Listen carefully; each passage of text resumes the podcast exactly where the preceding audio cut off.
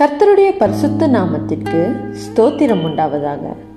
இன்றைய தினம் நாம் தியானிக்க போகிற தியானமாவது சரீர பலத்தை பெறுதல்.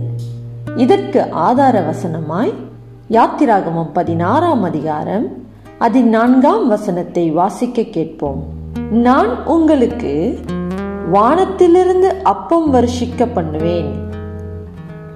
வடக்கு அமெரிக்கா முழுவதையும் இரு சக்கர வாகனத்தில் சுற்றி வந்த நண்பர்கள் எனக்கு இருக்கிறார்கள். அத்தகைய சாகசமான செயல்களுக்கு அவர்கள் எப்படி தயாராகுகிறார்கள்?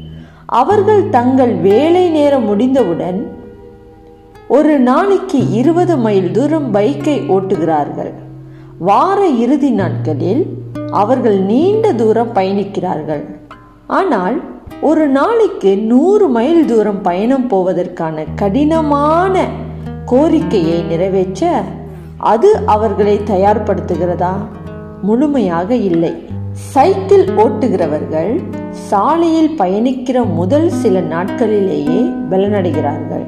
மேலும் உடல் பலன் அதிகரிப்பதற்கு அதிகமான நாள் பிடிக்கும்.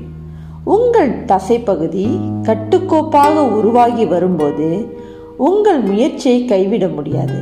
இஸ்ரவேல் ஜனங்கள் வனாந்தரத்தில் பிரயாணம் பண்ணும்போது அந்த பாடத்தை கற்றுக்கொண்டார்கள். எகிப்திலிருந்து விடுதலையாகி அதை விட்டு வெளியேறுவதுதான் வாழ்க்கையின் மிக மோசமான பகுதி என அவர்கள் நினைத்தார்கள். வனாந்திர பள்ளத்தாக்குகளின் வழியாக தங்கள் கை கால்கள் தொற்றிக்கொண்டு பயணிக்கும்போது திட்டத்தை விடாமல் பற்றி கொண்டிருப்பதற்கு அதிக ஊக்கம் தேவைப்படுகிறது என்பதை பின்னதாக கண்டுணர்ந்தார்கள். உங்களுக்கு ஆச்சரியமாக இருக்கிறதா? அணுதினமும் கீழ்ப்படிந்து நடப்பதற்கான அவசியம் நம்மை பெரும்பாலும் சோர்வடைய செய்து விடுகிறது. தேவனோடு பிரயாணம் பண்ண ஆரம்பிக்கும் முன்பே நமது நேரம் பொருளாதாரம் மற்றும் முன்னுரிமைகளில் தேவனுடைய நிபந்தனைகளை வைக்கும் முன்பே இக்கரைக்கு அக்கறை பச்சையாய் இருக்கிறது என நாம் நினைக்க ஆரம்பித்து விடுகிறோம். வனாந்திரத்தில் எலும்புகளில் சோர்வுற்ற மக்களுக்கு அசாதாரணமான விதத்தில் அவர்களுக்கு தேவையானதை தேவன் கொடுத்தார். தேவன் தம்முடைய ஜனங்களை வனாந்திரத்தில் இருந்து இறங்கிய மன்னாவினால் போஷித்தார். பழைய ஏற்பாட்டு இஸ்ரவேலருக்கு தேவன் கிருபியாக கொடுத்த மன்னாவானது கிறிஸ்து இயேசுவின் தொடர்ச்சியான கிருபியின் பரிசின் அடையாளமாகவும் அவர் தான் வானத்திலிருந்து இறங்கின மெய்யான அப்பமாய் இருக்கிறார்.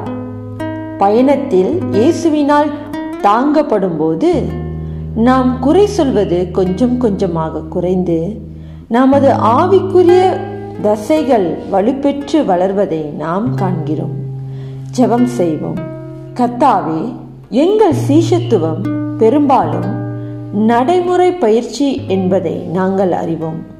நாங்கள் உமக்கு உண்மையுள்ள பயிற்சியாளர்களாக இருக்க உதவி செய்யும்.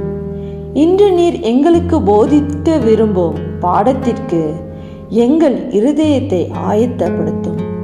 இவை யாவையும் இயேசு கிறிஸ்துவின் நாமத்தினால் செவிக்கிறோம் எங்கள் ஜீவனுள்ள நல்ல பிதாவே.